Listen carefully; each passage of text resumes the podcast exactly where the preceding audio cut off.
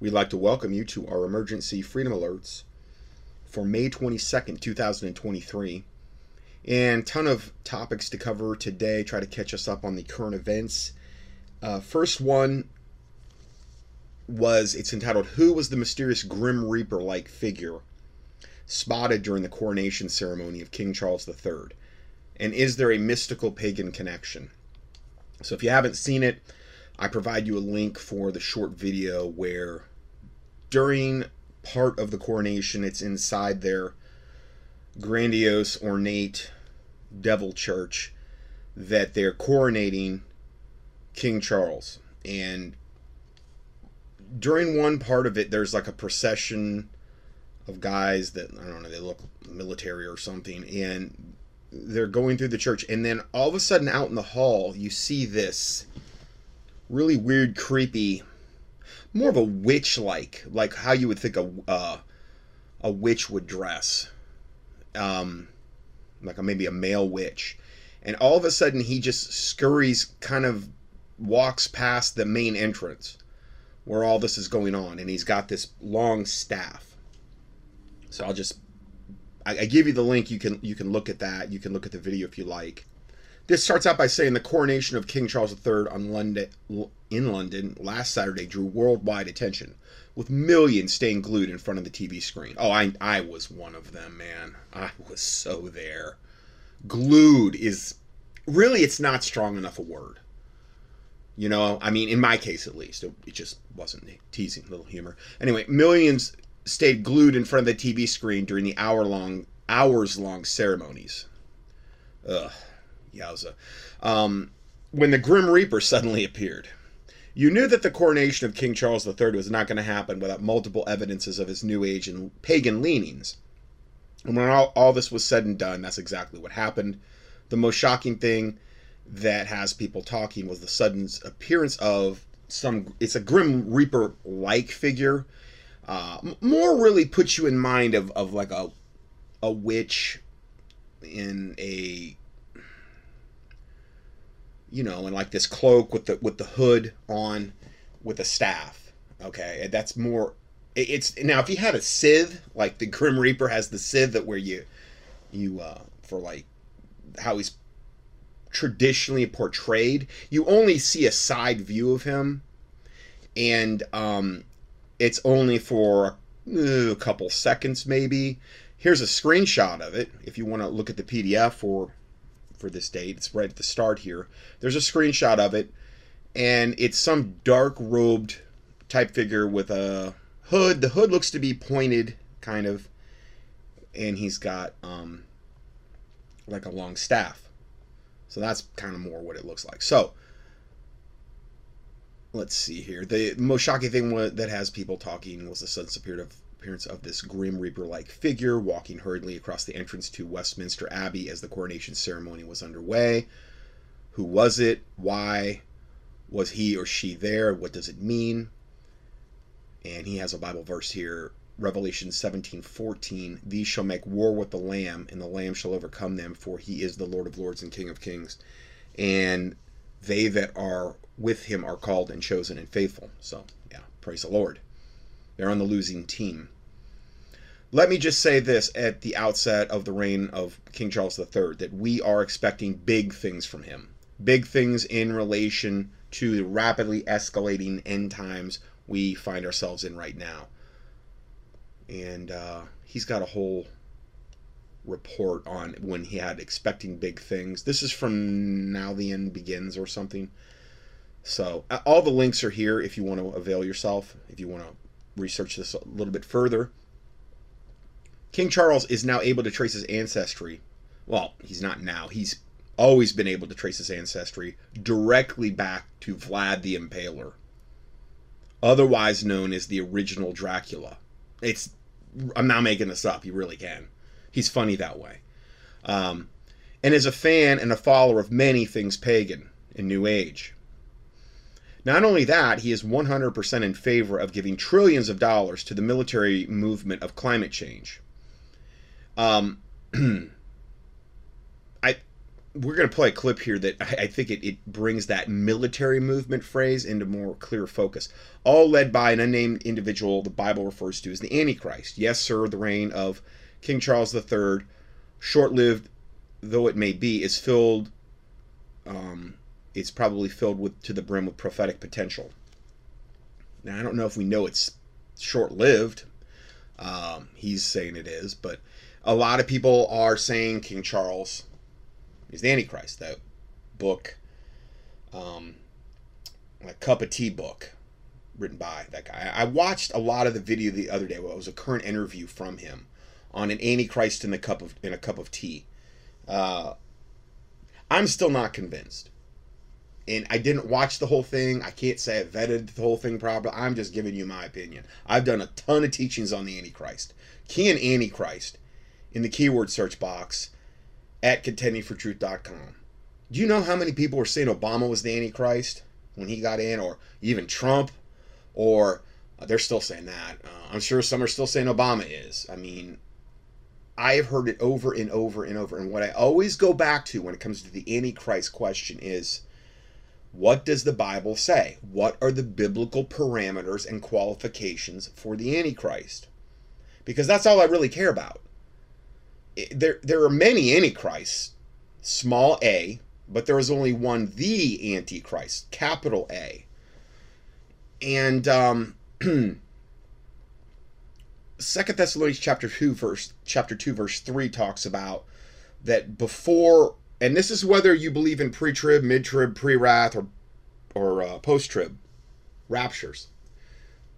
Before the rapture of the church can happen, 2 Thessalonians chapter 2, this is very clear, there must be a falling away, an apostasy of the church, well, we're seeing that, and the Antichrist must be revealed. So whether you believe, whatever you believe about when the rapture occurs, the Antichrist has to be revealed before that happens.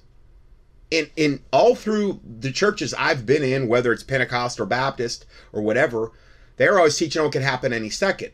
But, yeah, okay, I can understand you could make a case for the falling away of the church, but the Antichrist hadn't been revealed yet. So theoretically and technically, the rapture could not happen yet. That's never talked about. And I know I say I don't like when you use the word never. I've never heard it talked about ever in any of the churches that I've ever been in, ever. Or any religious broadcast, like on the radio, even. They're, oh, it could happen. I've been hearing that since I got saved, and it was they were talking about the rapture could happen any second, way decades probably before I was saved. So, I mean, but that's a tangent. I'm just saying, I've done tons of teachings on the Antichrist, and you might want to avail yourself to them.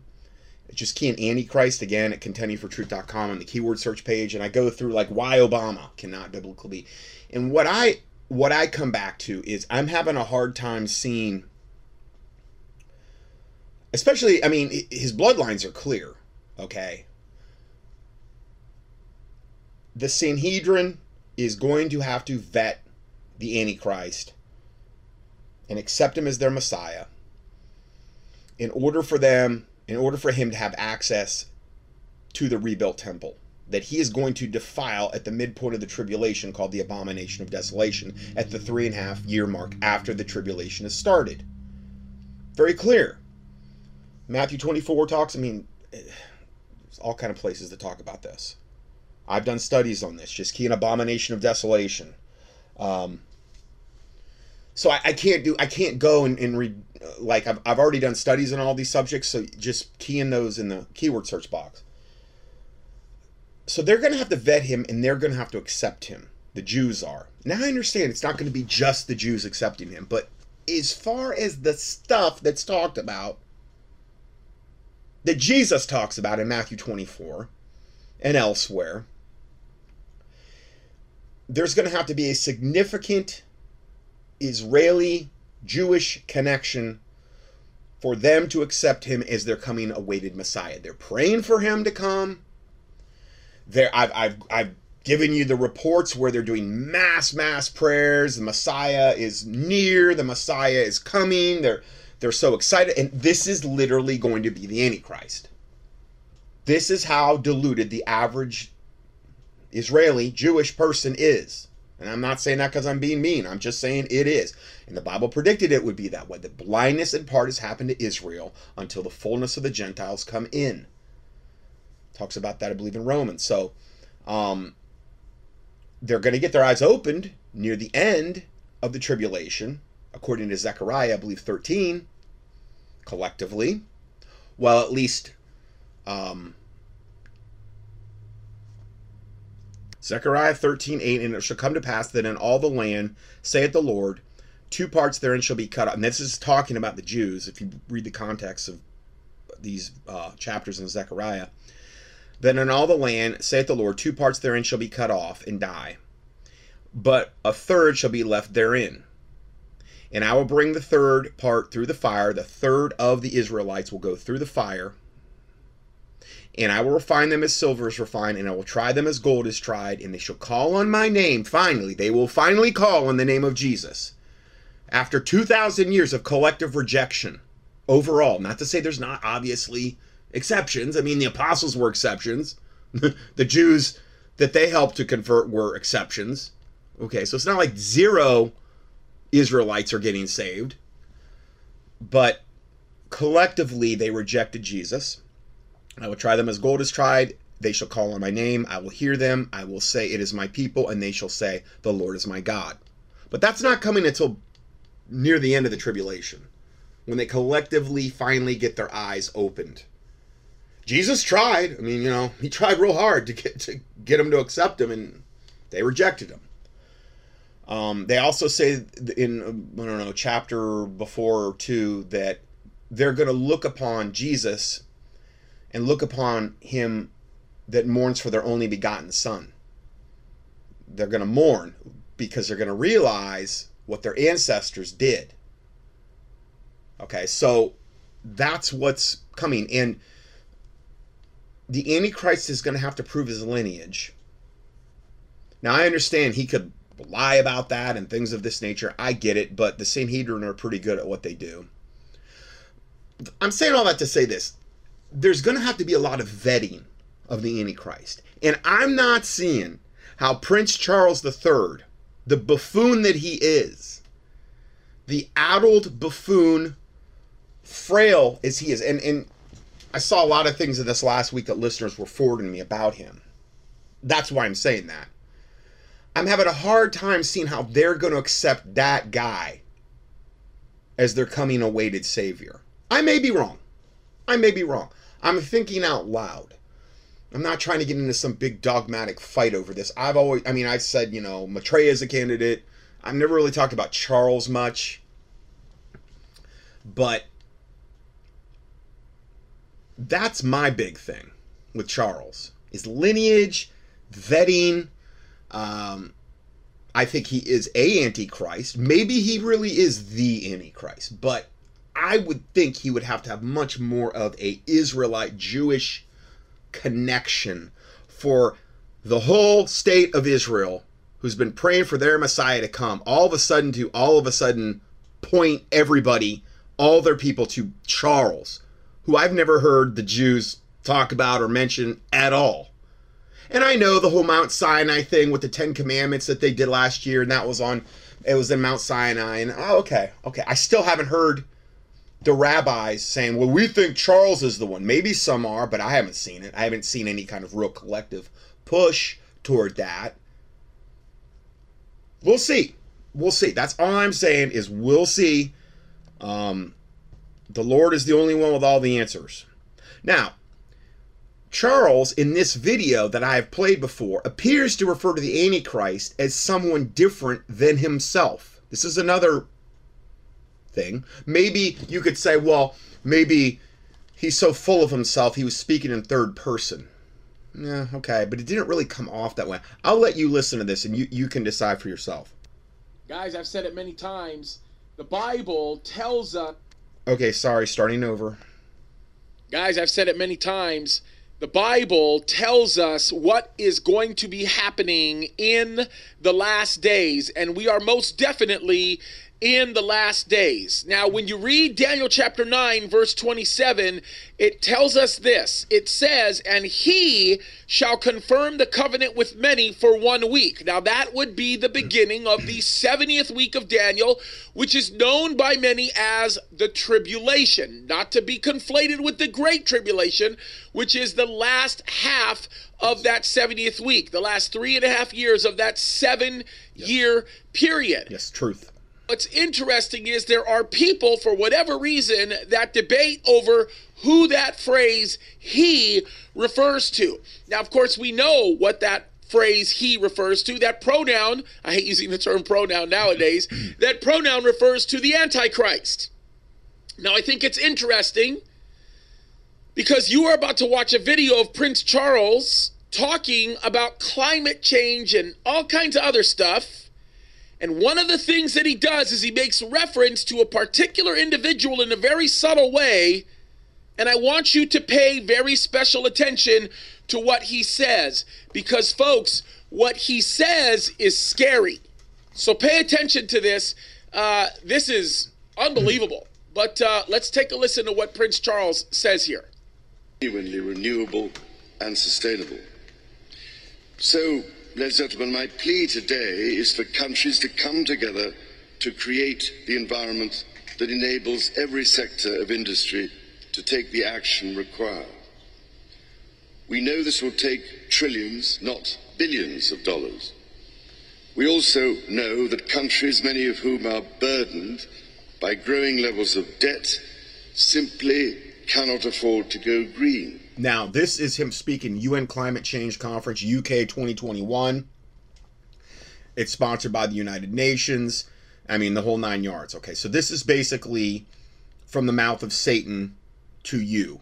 I'm not saying Charles is Satan. He is a satanic figure. Maybe he is the Antichrist. I don't know. It's, we'll see. We will know. But this is the venue. Here we need a vast military-style campaign to marshal the strength of the global private sector. With trillions at his disposal, far beyond global GDP, and with a great... Trillions at his disposal. Military-style action is what he's talking about. Right. But let me just go back... Remember what they said, the military, climate change? Yeah. Yeah. He's talking very much in those terms. Meaning like jackboot enforcement of the carbon credits and all the other garbage they want to waylay us with. For just a second. It's almost like something possessed him to say this. Right. And I can tell you this, it was not a Freudian slip. Now, I know they've tried to correct it since he's made this speech. But he didn't make a mistake here, folks. This is what he said, and he knew what he was saying. Let me say it again. Let me rewind it so you can hear this. It's very subtle. Take a listen. Countries, many of whom are burdened by growing levels of debt, simply cannot afford to go green. Here we need a vast military-style campaign to marshal the strength of the global private sector. Military-style campaign to marshal the strength of the global sector. Now that's scary. That sounds like a one-world government. Yeah. That sounds like a new world order. Yeah, it sounds like the government combined with the military. I mean, I understand that they typically are, but we're talking about overtly imposing their will on the masses. But look what he goes on to say. Pay attention to the subtlety here. With trillions at his disposal. Trillions at his disposal. Now, that didn't sound like he was referring to himself to me. I mean, that sounded like he was referring to someone else other than him. Who was he talking about? Yep. Trillions at whose disposal? Folks. I think it may be the Cookie Monster or Big Bird. The Bible tells us that there will be a final Antichrist one day who will come. People will uplift him. The Jews will refer to him as literally their Messiah. They're already preparing anointing oil for that specific purpose. Yep.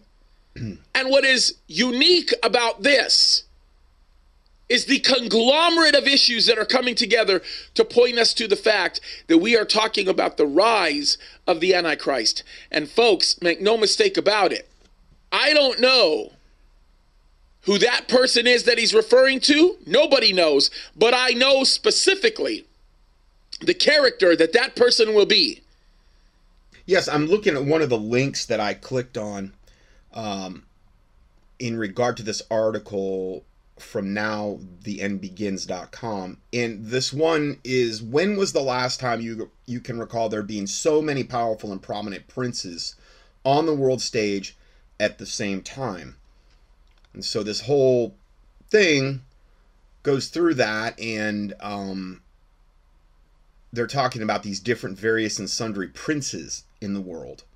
So I may actually do a study on that. That looks like it's really cool. But I just, it's not in the works for today because I wasn't planning on doing that. But that looks pretty interesting. Okay, so let's go further.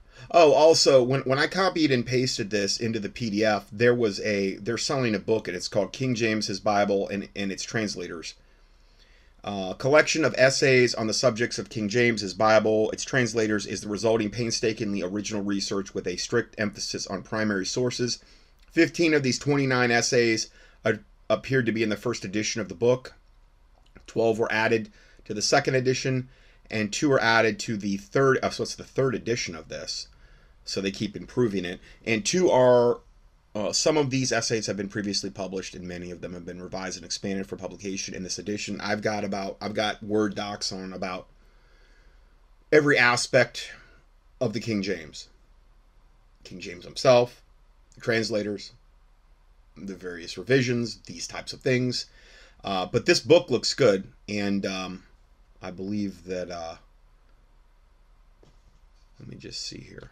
So I haven't put the link in there yet, but when you click on the link, there's 6 books, and the one is the one I just mentioned. The other is The Other Side of Calvinism.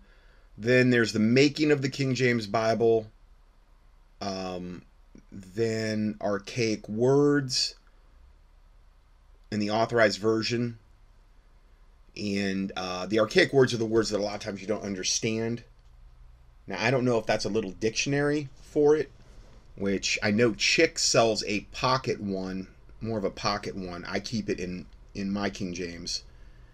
And I guess this goes over the, what they term as archaic words, and their meaning, their derivation, their usage, their significance.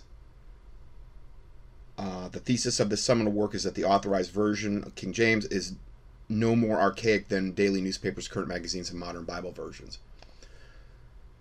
And then there's another one, The Making of the King James Bible, and then The Origin of the Chapters and Verses in the Bible.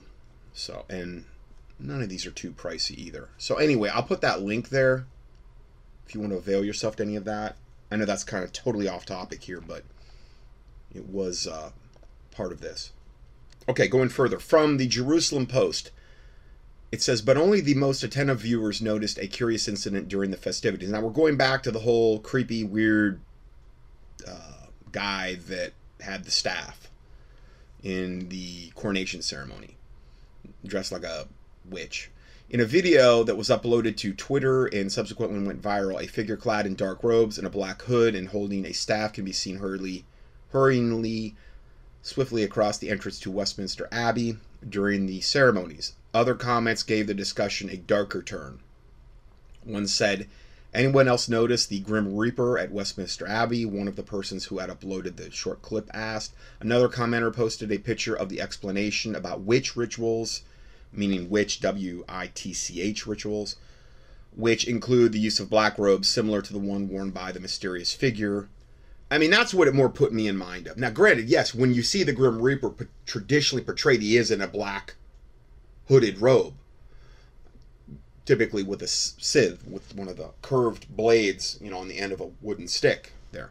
Okay. He didn't, he just had the rod, the guy in the Westminster Abbey. Was the Grim Reaper who mysteriously appeared at the coronation, King Charles III, a harbinger of what type of reign from Charles we might expect to see? Good point. And I believe everything happens on purpose, especially regarding these events, and they're conveying something to us. Before the coronation ceremony, a coven of witches and pagans had announced that they would accompany the festivities with a ritual of their own, during which they would cast spells for good weather during the coronation and health for the new monarch. The Sun reported, meaning the publication The Sun. Another angle of speculation led to discussions about the new king's connections to the Freemasons. And it said the British monarch has a long-time connection to Scottish Freemasonry. One Twitter user said, he went on to say that the rectified Scottish Rite of Masons uses a black hooded robe in some ceremonies. I'm sure they do. Their headquarters happen to be in Mark Mason's Hall opposite St. James' Palace, where Charles was affirmed as monarch last year. These allegations continue.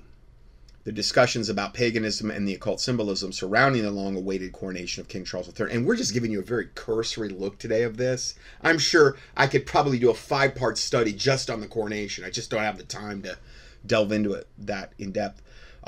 One of the main bones of contention was the official invitation to the coronation ceremony, which included a depiction of the Green Man at the bottom of the card.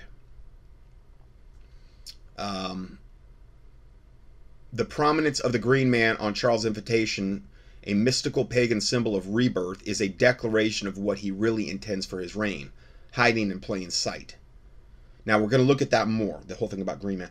Now, this is from a longtime listener, Patricia, and she, I had forwarded some of my listeners this video, and she said, so according to the comments, Westminster Abbey confirms the Grim Reaper is a verger, which is what I thought he was when I first saw the video. Remember, this is my former denomination. So this was her former denomination. So she knows what goes on in those churches. I did not know this information.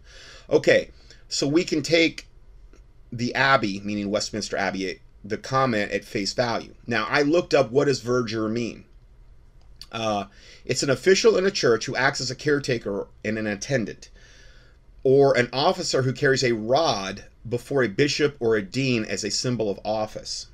Okay, so that's what a verger means. She goes on to say, however, I have never personally seen a verger wearing hooded robes. In fact, I've never seen anything in the Anglican Church wearing robes with a hood, period. Although maybe they do in England now, I just don't know. Some British robes do have hoods, but I have never seen them actually worn as a hood.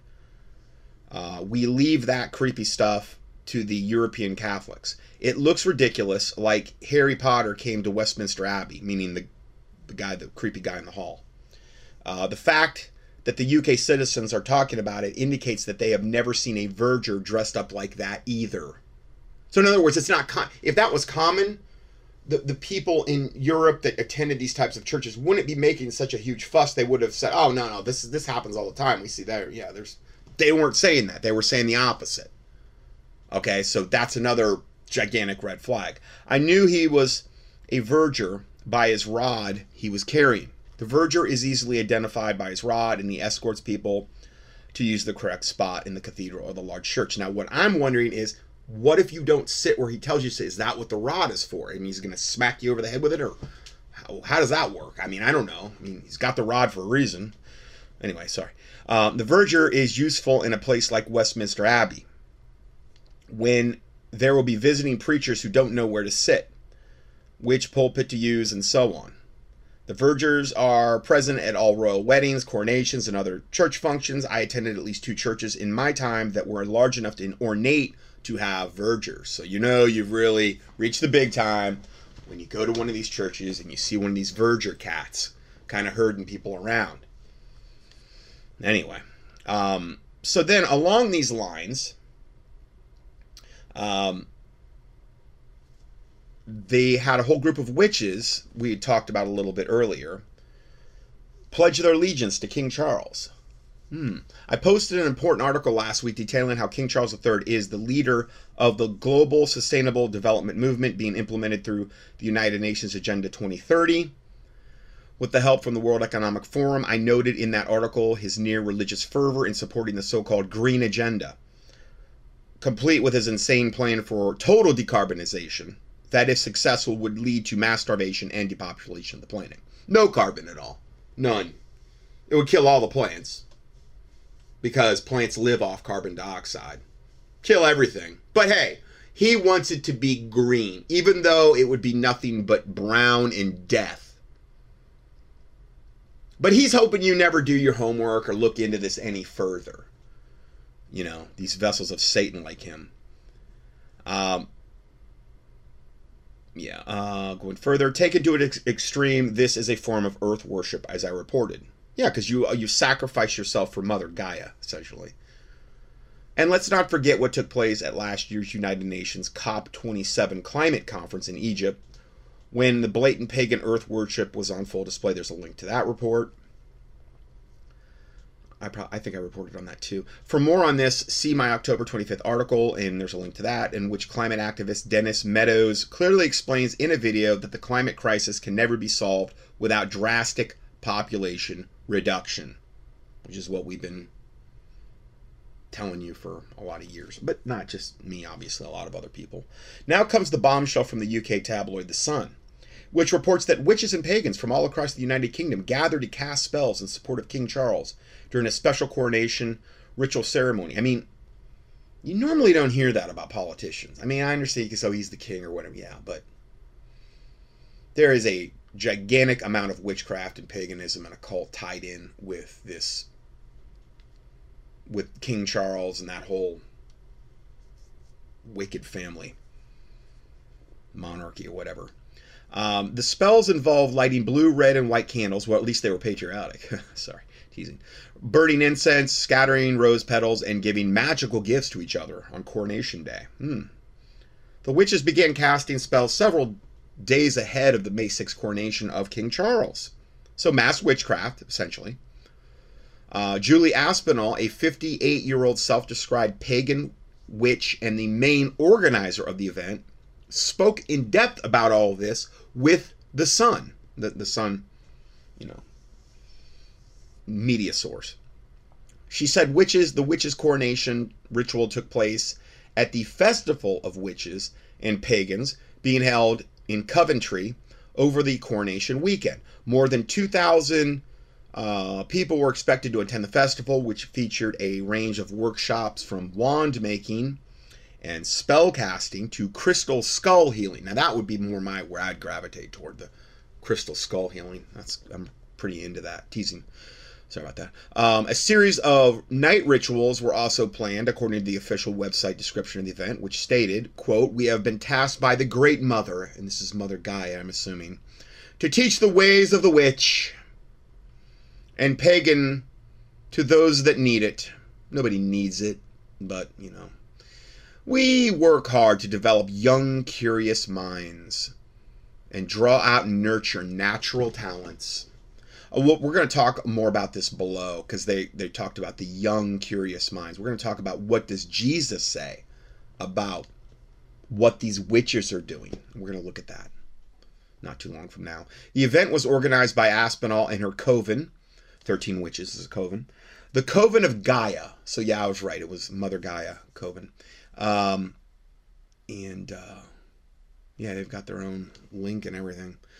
She told The Sun that King Charles has always been very supportive of the pagan community. In her interview with The Sun, Aspinall stated, "We know King Charles is the head of the Church of England." What a joke. Yeah. "But he is very pagan in his beliefs too." See, yeah, you can combine all that stuff. You can combine Christianity. Of course, it's false, works-based, lukewarm Christianity. Sure, you can combine that with paganism and witchcraft. They do it all the time in voodoo. They just take in all the Catholic stuff, all the idol worship from Catholicism, they combine it right in with voodoo. I mean, that's well known. I mean, they do it all over, you know, the world, really, in different and various and sundry religions. Catholicism's one of the favorite things to combine, because it already has the idolatry built in. You know, the worshiping of all the stuff the Bible condemns. The second commandment, which they remove. Catholics remove the second commandment. Thou shalt not bow thyself down unto idols and worship them. They conveniently remove that one and split, like, I don't know, it's the 9th or 10th commandment into two, so they still have 10 commandments. Isn't that neato?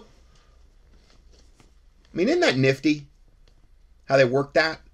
I've reported on that many times. I mean, that's just one of the many abominations that the Catholics do. And I mean the Catholic Church. So, let's go further here. And, oh, I didn't really... His invitation featured... Well, here, Aspinall, the witch, said, "We know King Charles is the head of the Church of England, but to us he is very pagan in his beliefs too." Well, he is. His invitation featured the Green Man and lots of other pagan symbols. And here's a picture of the actual invitation. I've got one. I never opened it. He sent me one last Friday, and I didn't get to it. I normally don't return King Charles's phone calls either. I'm not into that guy. Sorry. But yeah, it shows this Green Man at the bottom of the invitation. Real creepy looking Green Man. It's like the Jolly Green Giant with really bad hair. I don't know. Anyway, so see the royal coronation invitation below the Green Man at the bottom. Yeah, here it is. So, according to the Daily Mail, Charles's invitation, created by the heraldic artist and manuscript illuminator Andrew Jameson, is a nod to the king's love of nature and climate conservation. Even though he wants to wipe the whole planet out, kill all the vegetation by going zero carbon.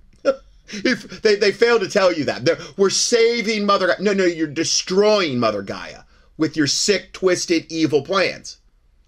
You're doing the exact opposite of what you claim you're doing. The more carbon in the air, the more the plant's green. Now, I'm not saying we should have unlimited amounts of pollution either, but the fact is the world actually has experienced a gigantic greening of the world with the more carbon that's put out. But there's more than enough trees, as we cited in, I don't know, the study before last, to absorb and quench, because the trees live off the carbon dioxide and then they produce oxygen. It's a win-win. And again, I'm not talking about we need to be putting out tons of pollution either, but the whole premise by which they say they operate is based on total lies. So the Buckingham Palace, which revealed the design on April 4th, said the Green Man is an actual figure from British folklore, symbolic of spring and rebirth. It's totally witchcraft. I mean, come on. To celebrate a new reign. His mother, the Queen, was adopted as a druid, and she was a druid witch in Wales when she was young. That's absolutely right. Aspinall told The Sun, "It's not a mystery, okay? The royal family has always been very supportive of pagan beliefs. King Charles is very much into saving the family, saving the trees, even though he wants to destroy the trees, nature, and that's how we live, so we wanted to include him in the ceremony." So that's how supposedly witches live. See, they're true, real conservationists. They really love Mother Gaia, is what they're trying to convince you of, which is just garbage. The Coven of Gaia's special coronation ritual took place on Sunday, May 7th, and involved the witches and the pagans gathering in a circle, chanting their allegiance to Charles. Wow. Wow. This all lines up with the excellent... I mean, when have you ever heard in modern day a large, large group of witches, and I'm sure warlocks and pagans and occultists, pledging their allegiance to like some political figure or some monarchy? I've never heard that. This all line... And we know that, and I've said this before many times, that witchcraft is going to be the backbone of the coming one world religion under the Antichrist and false prophet. It's going to be the driving religious force. You're going to have all the fake, lukewarm religions of the world uniting under one banner. They're already doing this.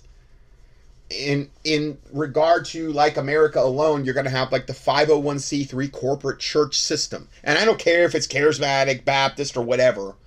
Most of them are going to get on board. They've already been on board via their 501c3 corporate status, meaning they had to go to the government to get their right to exist as a ministry. Okay. Well, our head is Christ. Well, but Christ didn't form you. You had to go to the government and abide by their guidelines and the IRS guidelines in order to function as a 501c3 corporate ministry. That's not biblical, guys. There is no Bible for starting the church under those premises. I mean, the apostles were willing to die resisting the government. Okay? Many martyrs have died resisting government and religious edicts and mandates. Fox's Book of Martyr is testament to that. The Bible, you know, you look at the way the apostles died if you research. Most of the time, they were resisting the government. They're telling them to do something, usually don't preach the gospel, and they didn't go along with it, and the government's like, okay, well, you're dead. And who was behind the government? Typically some type of religious officials. Rome in the early, well, it's the Roman Catholic Church. It just morphed into that. It's always been with us. And this is what we're going to talk about in the next video. I'm going to talk about that because the Bible said that would be the case. I'm not going to do a gigantically detailed study on that, but I am going to, because it does relate to this subject. This ends by saying this all lines up with the excellent report posted May 7th by journalist Naomi Wolf on her Substack entitled Weird Things About Charles's Coronation as Symbols Are Twisted, Is Britain Being Deconsecrated?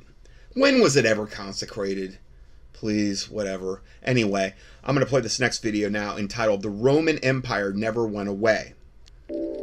Hello, you're listening to Hugo Talks. Now, you remember I did a video a while back called All Roads Lead to Rome, which speculated that the Roman Empire, it never went away, that it's still the same system in place today. They've just changed their names. If you read Daniel, and I don't have time to go into all that because that's a very complex study. Daniel is I've been reading it again lately. I mean, I don't know how many times I've read it, but oh man, it's really complex. It tends to jump around a lot, and you've got to read it extremely closely. But Daniel is very clear that the fourth and last great empire on the planet is going to be the Roman Empire. Okay? And this is what this video is essentially in reference to. Branched out, they've created different versions, monopolized it some more.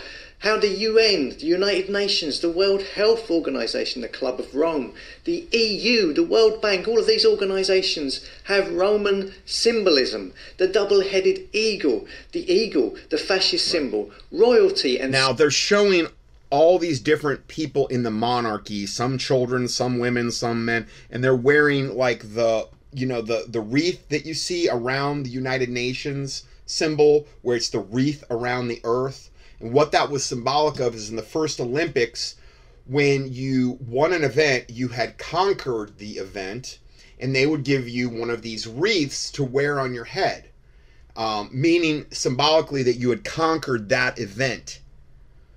And it was Roman, and it had to do with Rome and, you know, their pagan views and this type of stuff. And you see the same wreaths on, well, not the same exact, I mean, some of these are silver, but the same wreaths on a lot of these British monarchy. On and on. That is the system in control everywhere. They are all linked. The Roman Catholic Church, the Protestant Church of England, your Kabbalah, Freemasonic societies, yeah, they are all worshipping pagan gods, just like the Roman Empire used to. But now they do it under the disguise of the pretend worship of God, right? Which is what we saw on Saturday at the coronation. The Roman Empire is still the ruling dynasty, and the Vatican State, the Rothschilds, banking dynasty, the Order of Malta, the Crown, the Temple Bar law system, the Rosicrucians, the Jesuits, the Order of the Garter, the US Senate, you name it, the ruling dynasty is the Roman Empire. And this is why I've never, like, it's so easy to get fixated on just the Vatican or just the Masons or just the Kabbalistic Jews. Or what? At the end of the day, this is a gigantic, satanic, global effort to bring us into the New World Order. And I'm not saying they're not all vying for power. And I'm not saying there's not different hierarchies and there's different people up the food chain. But at the end of the day, it's not just one thing. And yes, there may be serious infighting between some of these organizations. I have no problem with any of that. But they're all trying to move us, because they're all guided by devils and demons, They're all trying to move us into that one world rule under the Antichrist and false prophet. And it's anti-God and it's anti-Jesus. Always has been. There's so much. Maybe I'll stick the All Roads Lead to Rome video at the end of this, because I haven't got the time to re-go over all of that again now. So look, the coronation, it was full of Roman Empire imagery and symbolism. So the coronation that he's referenced to is what we just talked about, King Charles III. With the Penny Mordaunt, who stuck out like a sore thumb, the politician. She was up for being Prime Minister with Rishi Sunak, but she didn't win, carrying some sword in the ceremony, in this blue dress, which had Roman laurels all over it. The dress, apparently, it says here... If you want to see all the pictures, it gives it a lot more impact. Just watch the video, and he did his homework. It's called the Poseidon midi dress, right? Poseidon is Neptune. Neptune is a Roman god of the sea. You'll see more of that in a second. Mm-hmm. Some have suggested it looks a bit like Poundland. Yeah, Poundland is also part of the Roman Empire. Penny Mordaunt is establishment through and through, big army family. She's linked to Angela Lansbury, the actress. Unusually, she was also a magician's assistant once, for a magician who was quite a high-up magician. He was the president of one of the biggest magic circles in the UK. And now she's involved in ceremonies and rituals where at one point they had to bring in a screen so you couldn't see what was happening, just like they do with the magicians. The magician's assistant, you know, would bring out the screen and cover something, and hey presto, the thing is gone. So she's clearly got the Roman laurel all over the dress. Some people will say, oh, it's... okay, so it's... He said this Poundland thing, and I wasn't familiar because I'm not from the UK, so I looked it up, and it looks like a grocery store. And yeah, it's this exact same green dress she's wearing with the exact same gold laurel, the conquering wreath that she's got all over her dress. And but I guess it's a grocery store or something, local Poundland or something like that. It's some kind of store, is so that's what he meant by that. Based on the Privy Council outfits. Yeah, well, that's also based on the Roman Empire laurel. Here we see the Kate Middleton and her child, right, with the Roman laurels on their heads. Right. Again, it's kind of telling you straight up. I mean, how much imagery do you want to see? People will say things like, you know, why is the entertainment industry, why does it seem so satanic? Why does it promote all of these ungodly, evil things? Why is this person dressing up in this way, and so on and so forth? What's with all the satanic imagery? It's because the Roman Empire is the ruling dynasty over the world. The Roman Empire worshipped pagan gods. This is the same imagery you see in the films, like the Hunger Games. Nothing's changed. I mean, I know they're movies, but they are telling you what's going on in these movies. Nothing has changed apart from the Roman Empire used to worship pagan gods in public. Now they hide behind God and the Bible. They are pretending to be Christians. I mean, come on. I mean, you judge a tree by the fruit it gives, right? I mean, how stupid can you be? I mean, you're watching Charles saying, "I swear to serve and not to be served. I shall serve you. I will not be served." And then the next thing, he's being ridden out of a church in a multi-million-pound golden carriage with idiots in the rain, poor people, peasants, waving flags. He's got a crown on his head in a golden carriage full of... And this picture of Charles and, is it Camilla? Boy, it looks like there might be some trouble in paradise or something there. I don't know. If looks could kill, anyway. A crown full of jewels stolen from other countries, right, going home to where he has hundreds of servants who will wait upon him and serve him every minute of the day. To the point of, from what I've heard, they have this thing where I guess the royalty, I don't know where it starts as far as royalty goes, it's called the Groom of the Stool. Ever heard of that one?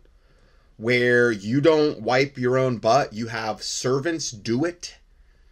And I guess you you know, I'm not going to get in any kind of graphic detail. I think we can all figure out that one. But yeah, that it's called the Groom of the Stool. So yeah, this is how helpless and mollycoddled these fork-tongued, black-hearted reptilian devils are that are in the monarchy. Today, tomorrow, and so on. I mean, are people daft? I mean, they're lying straight to your face. I am not here to be served. I'm here to serve you. Yeah. No, I don't think you are. Yeah. They are all connected with one another, and it's the Roman Empire, all right? Talking of the golden carriage, here we see on the carriage the fascist symbol, the Roman Empire weapon symbol. Yeah, and this is the actual coronation carriage, and there's the fasci symbol. He's going to talk more about that. And that really, there is so much Roman symbology, and what he's doing is he's flashing you all this Roman symbology of times past, and then he's showing you present day. They're doing the same thing. It's just a little bit slightly repackaged.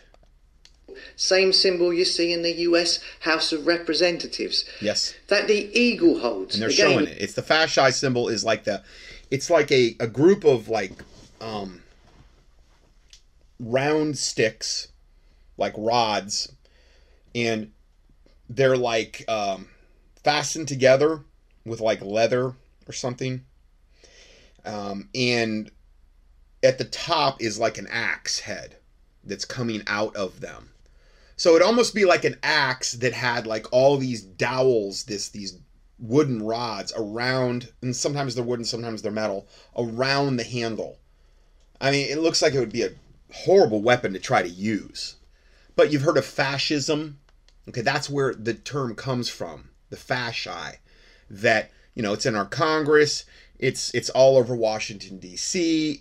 And they're showing you at the end of the day, they're ultimately all on the same team. There's just a lot of different flavors. Republican, Democrat. Now, I'm not saying all Republicans are bad, okay? But at the end of the day, both sides are controlled. They're controlled opposition, okay? I like the term that's been used a lot lately, and I need to start using it more, the uniparty. It's not Republican or Democrat anymore. I mean, it's so overt, the way that we're being pushed toward evil. And yes, maybe there are some outliers in Congress and things of this nature, or they appear to be outliers. Again, just like Sean Hannity, just like Alex Jones, I really believe at the end of the day, they are all controlled opposition. Ultimately, to herd you and lead you, like that verger guy, into the right direction. Because they want to make sure they're getting as many people in their web as possible, and they don't want to neglect all the patriots and the pro-freedom and the pro-Second Amendment and the Christians. They can get in their net. And you'll see me use them a lot of times as sources, but I also warn against them as well, that they're most likely part of this agenda to get us into deception. See it in the video coming up after this. Here it is on the corner of the golden carriage. And here we see two Poseidons, or Neptunes, holding the fasces at the back of the carriage. Yeah. Wow. Neptune, of course, is a Roman god, the Roman god of the sea. And that brings us back to the admiralty law, the maritime law of the sea. The king also being the Leviathan. I mentioned that before. The sea beast. Yeah? How he is not subject to law. The king is not subject to law. He is not subject to be prosecuted. He doesn't need a passport. Neither does the Pope. They are two... Okay, he cusses there, so... Okay. The king is a personification of the state. He's a personification. You're a person. He's not a person, right? You're a person because you are subject to law. He is the personification of the state. He is not subject to law. I talked about this in the birth certificate video. You'll have to go back and check that one out at hugotalks.com. The king is not subject to law, but you are. Ask yourself why this is. Right now, look, I'm going to put the All Roads Lead to Rome video on next so that you can see where I'm coming from. Thank you for listening. Don't forget to come and subscribe to the website to get notifications of all videos, as many are not uploaded here anymore and are on the hugotalks.com website. The subscribe link is below in the comments. He's got another one about the Pope and King Charles, and he's got a picture of a Pepsi can and Coke can. And again, It's entitled Two Cheeks of the Same ARSE. Okay, so I don't want to, I mean, that's kind of a cuss word. So I don't want to, you know, but anyway, he's got one on that as well, where he's showing all of this is very intricately related. Description. And here is the All Roads Lead to Rome video. I'm just going to play, I don't know, 5 minutes of this. Hello, you're listening to Hugo Talks now. If you have been watching my videos of late, I've said that the Bible is pivotal to all that has been going on recently, and in this video I'm going to attempt to show you why and draw some connections together right back to the book of Genesis. This video covers a lot of information, and to do it justice it would need to be very, very, very long, but I want to try and keep it short and simple, and you may want to go and research some things yourself to look into it some more. Don't take my word or anyone else's word. Look into these things yourself, okay? And let me know what you think in the comments here or on the website. So, all roads lead to Rome. We'll start with Roman symbols and their predominance all across the world. I touched on this recently with the double-headed eagle. We'll get onto that in a moment, but first let's take a look at this one. This is called the fasces. It's an assemblage, it's a weapon, right? It's an assemblage of wooden rods bound together, typically about 1.5 meters long, bound by leather straps together with a single-headed axe. Sometimes there's a double-headed axe. And this is a symbol from ancient Rome. It was a weapon used to oppress people. It was carried by lictors, who were Roman civil servants, bodyguards to magistrates, and they were used to oppress and execute people who would not submit to the will of the Roman Empire. They were used to flog. There, and again, in the background, he showed all kind of different historical images of the fasci being used in troops, with troops of, I'm assuming, Roman troops. Decapitate people, basically. Now, this symbol of the fasces can be found all over the place. Here we see it at the US House of Representatives on either side of the USA flag, yep, either side of where the speakers perform and talk. If you recall, the House of Representatives, they put through the COVID bill. It had the number of HR 6666, yes? Anyway, you may ask, why are these ancient Roman symbols of oppression, the fascists, up there on either side? Well, it's hidden in plain sight. It's not so hidden though. You know, oh, and by the way, this is where the word fascist, fascism, comes from. It comes from the weapon, the fascis, and the symbol. So why are these ancient Roman symbols in the USA House of Representatives? Fascis, weapons. Fascism meaning a way of organizing a society in which a government ruled by a dictator controls the lives of the people, and in which people are not allowed to disagree with the government. Well, we've never been closer to that than we are now with the child molester in chief in office, Biden. A way of organizing a society in which a government ruled by a dictator, which is essentially what we have now with Biden. And I understand he's a puppet on a string. I get that, but anyway, he's their head. He's their puppet that is acting as the dictator. A dictator controls the lives of the people in which they are not allowed to disagree with the government, and that is becoming more and more and more the norm.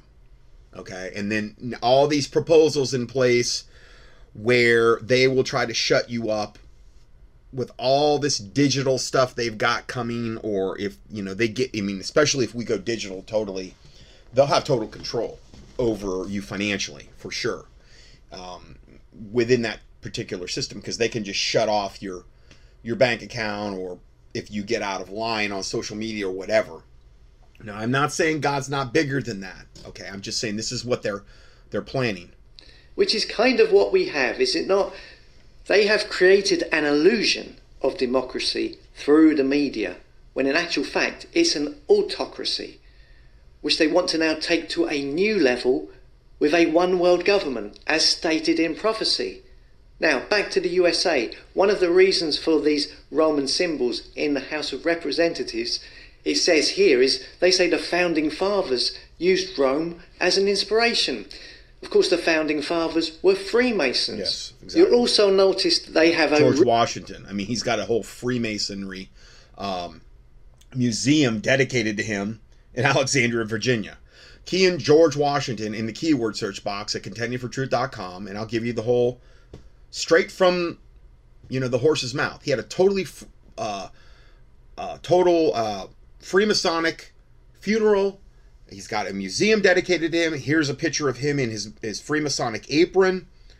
And they believe that the lambskin apron is how they enter into and dwell with the great architect of the universe. This is their salvation ticket, is their lambskin apron, which is a blasphemy against the Lamb of God that was slain before the foundation of the earth, that came to take our sins away, Jesus Christ.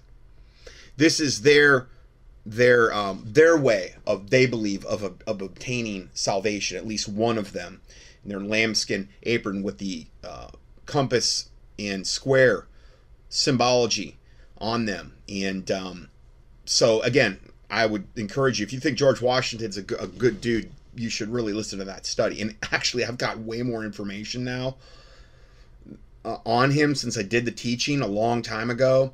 I acquired way more, but it wasn't practical to go back and redo it. It was just, it's overwhelming. Around the fashions. They're only going to honor their own, too. I mean, if you made it to the dollar bill or to the quarter or to the nickel or the dime, and you've been immortalized in coinage and paper currency, they honor their own. They're not going to honor somebody who is a true born-again, Bible-believing, on-fire-for-Christ Christian. They're not going to do that in a wicked Freemason. I mean, look at the back of the $1 bill. Anut coeptis novus order secorum, announcing the birth of the New World Order, which is the verbiage on the top and on below the 13-leveled pyramid, with the Roman numeral 1776 underneath it, which is the year that the Illuminati started. But it was May 1st, Beltane, May 1st, that the Illuminati actually started. That's what that's there for. And, you know, again, I've done whole studies on the dollar bill. You can probably key that in, too, and hear those. Like the Roman laurel wreath, which is also, you see it elsewhere, at the House of Representatives here, for example. There's loads more. You have one at the President's Oval Office, a fascist above the door. We also see the eagle is on top of the fascist mace they use at the House of Representatives, the mace being a symbol of authority, a ceremonial staff, like they use elsewhere in the UK House of Commons and New Zealand, etc. They also have a symbol of the eagle in the ceiling. Now, take note of these ancient Roman symbols, specifically the fasces, the eagle, and the laurel wreath. This is the same laurel wreath you see around the United Nations logo. And that what they want to do when you see it around the United Nations logo, which is their rendition of what Earth looks like. It's all the continents, and you see it around that.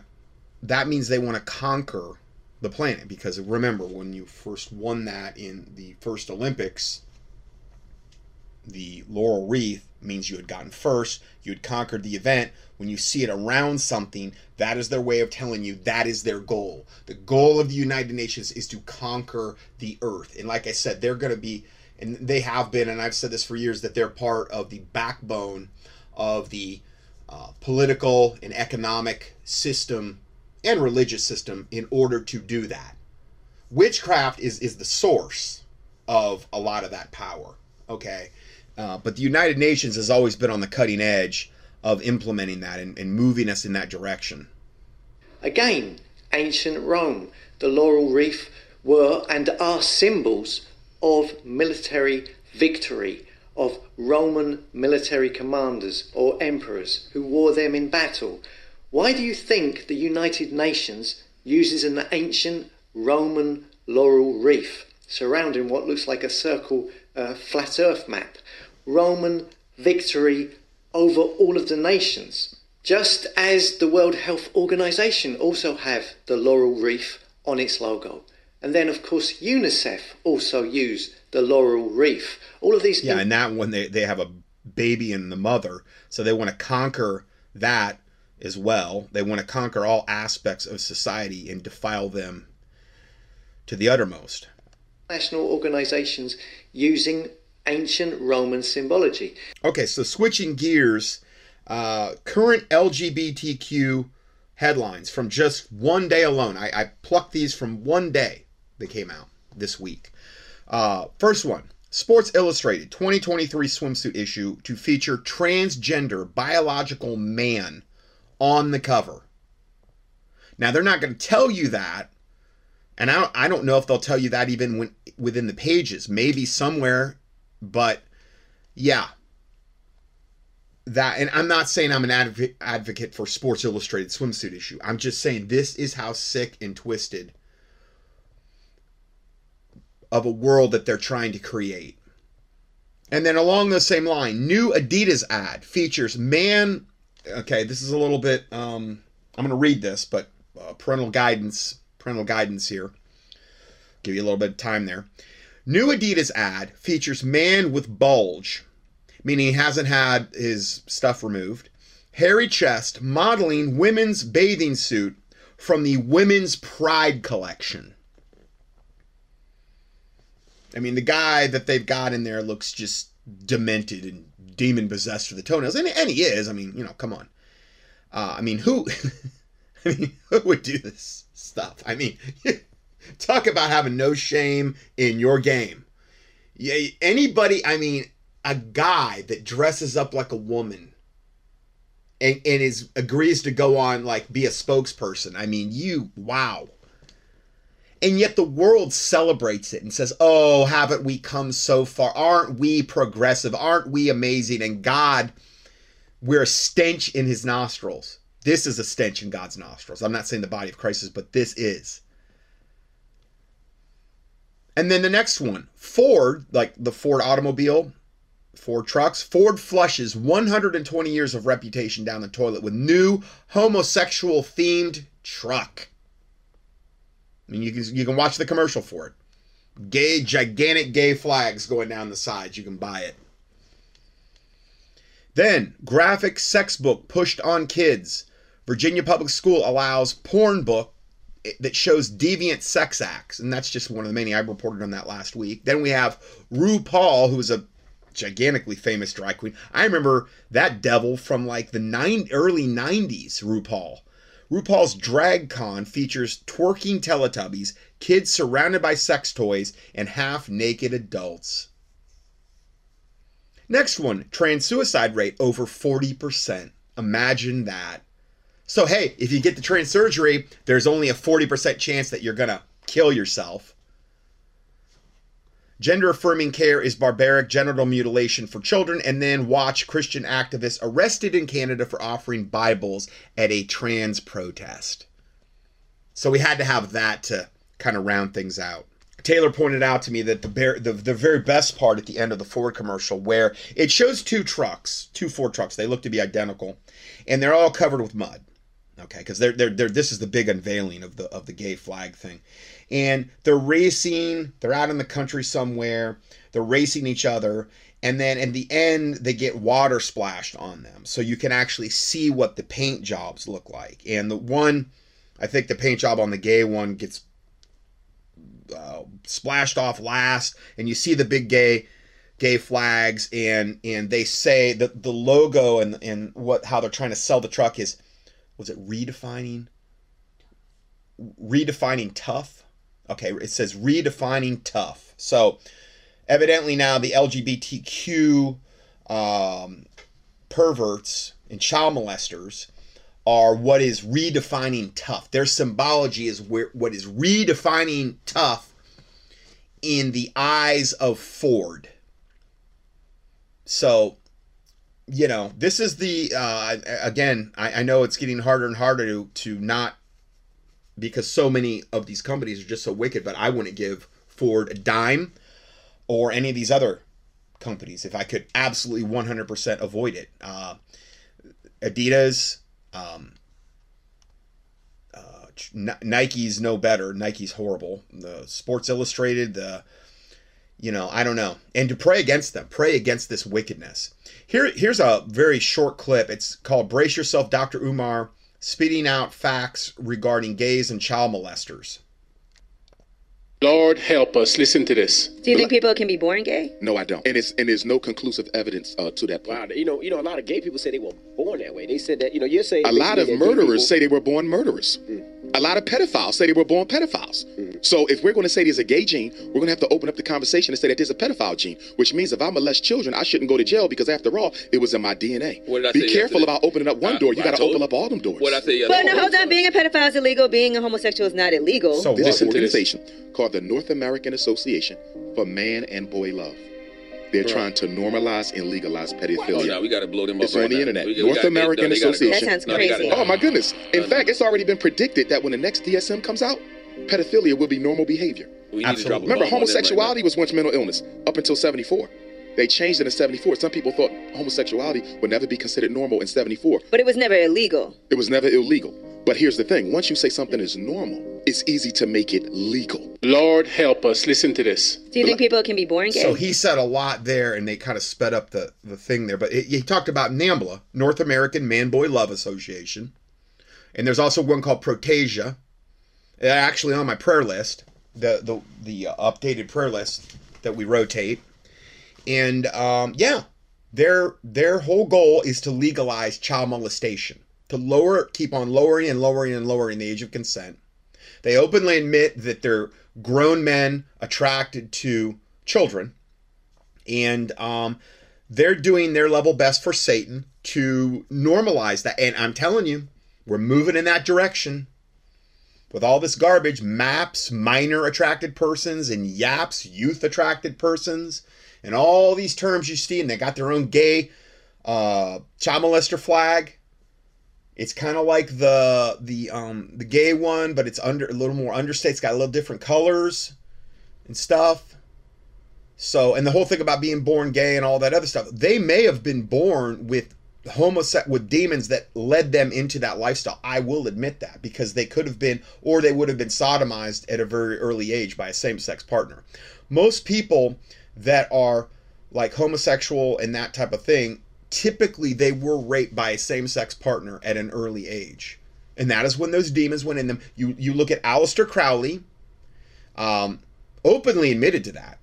He said the best way you can defile a child and the greatest way to gain power, essentially, as a high-level magician or a witch like he was, is to defile children at the earliest possible ages, and the best way to do that is to sodomize them at the earliest possible ages, vampirizing their innocence, vampirizing their youth, and implanting high-level devils and demons in them through that process. Now, sometimes they are born with those demons because of generational curses, okay?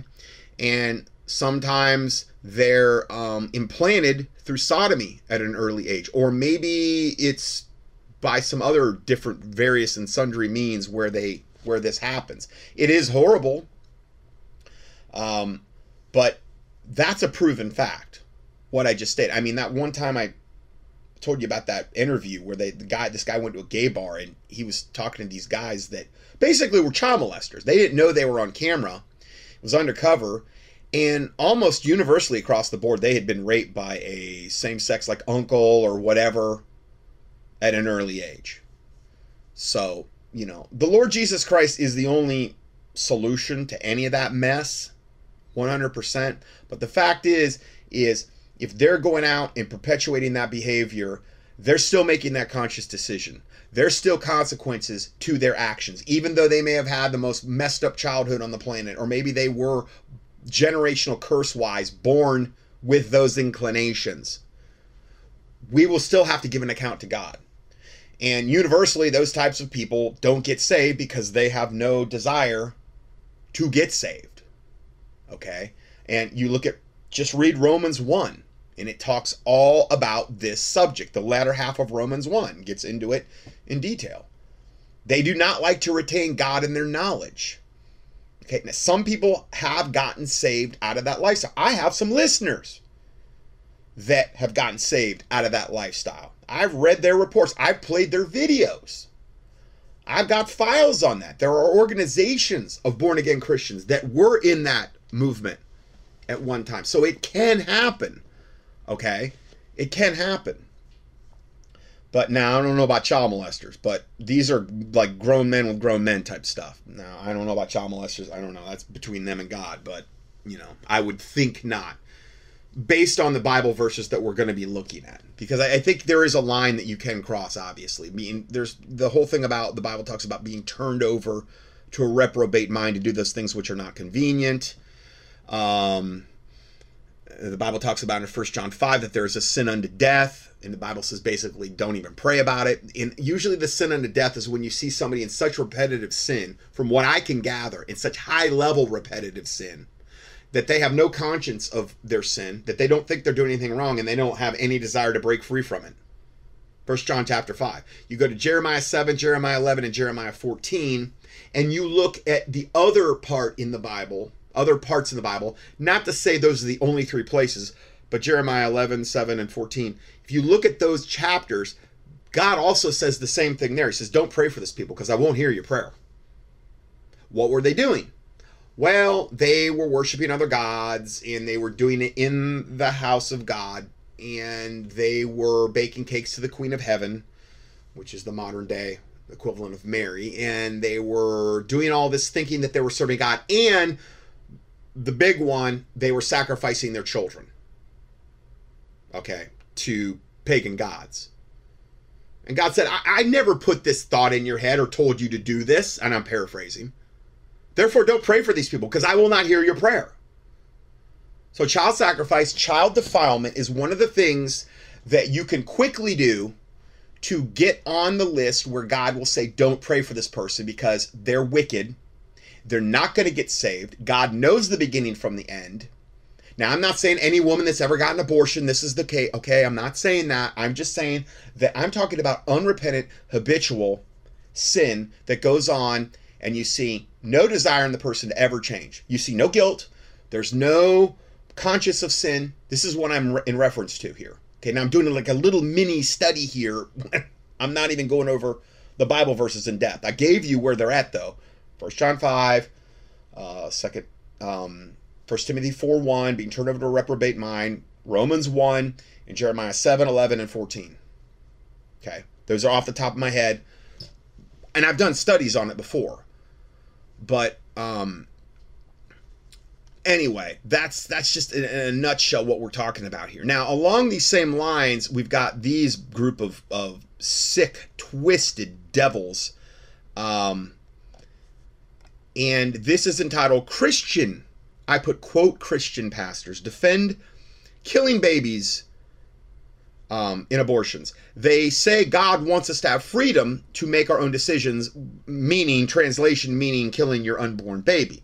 And here's a picture of these devils gathered together somewhere. And they're all wearing their clergy stuff with the little sashes in their little priest collars. Most of them are women. They're probably lesbian women. And you talk about somebody that doesn't want to retain God in their knowledge. So what they'll do is they'll become a reverend, which is an unbiblical term. It's only used one time in the Bible, and it's in reference to God only. Holy and reverend is he. One time in the King James, that's it. Nobody should be taking that title on themselves. Key in reverend in the keyword search box at contendingfortruth.com. I did like a 20-minute study on it. And these fork-tongued, hell-bound, lake-of-fire-bound devils are all here together in unison. Birds of a satanic feather flock together with their little satanic sashes on and their little accoutrements and their little priest collars and all their pagan devil symbols that they're wearing. Some of them are wearing crosses. Here to convince you that God loves abortions.